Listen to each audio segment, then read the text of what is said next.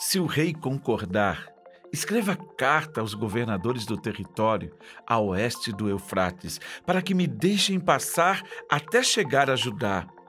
Que o rei dê também ordens a Asaf, o encarregado dos bosques do rei, para me fornecer madeira para as vigas do complexo do templo, para os muros da cidade e para a casa em que eu vou me alojar.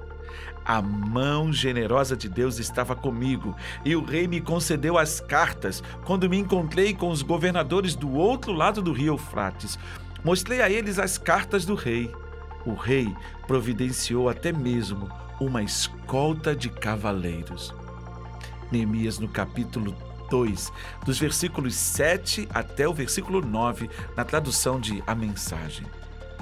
É muito interessante quando nós podemos voltar a essa história de Neemias como um instrumento, como a resposta de Deus para um problema corriqueiro no meio do povo, que era reconstruir os muros de Jerusalém.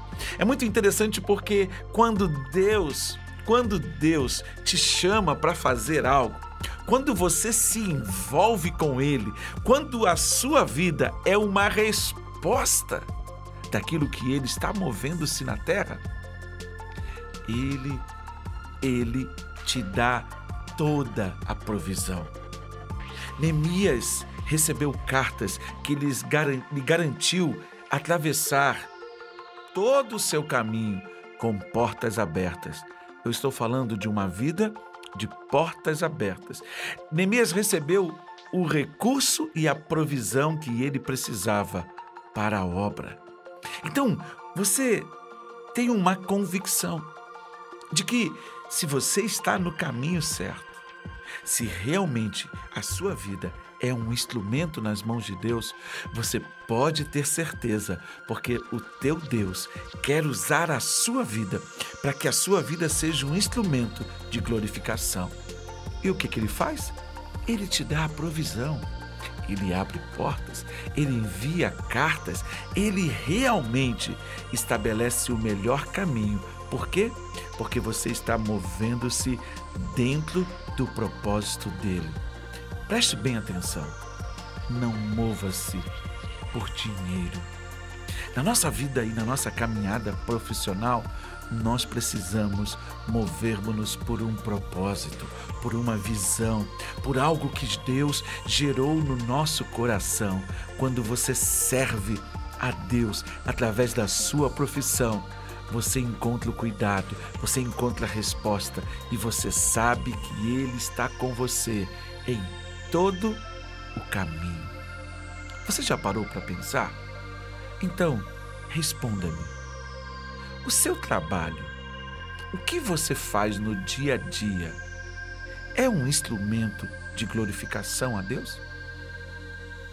Você realmente entende que você pode servir a Deus no lugar onde você está, naquilo que você está envolvido profissionalmente? você descobrirá a alegria de ser um ministro de Deus no lugar aonde você está. Porque este é o propósito de Deus, que todos nós sejamos sempre um instrumento nas mãos dele. Então, abra o coração. Se você não está alinhado com essa palavra, corrija a sua rota. Busque em Deus um alinhamento e entenda ele sempre dá a provisão para todos aqueles que estão alinhados com o seu propósito, com o seu destino e com a sua identidade. Um tempo abençoado na presença de Deus. Pai, que toda a provisão, que os céus sejam abertos e haja uma transferência de recursos do céu para a terra, através da vida desse meu irmão, através da vida desse meu amigo, porque no seu coração ele está começando a entender que há um propósito muito maior e que nós estamos envolvidos nesse propósito quando entendemos a nossa identidade, quem somos em Deus. Que ele tenha um tempo abençoado no seu trabalho. Em nome de Jesus. Amém. Até o nosso próximo encontro.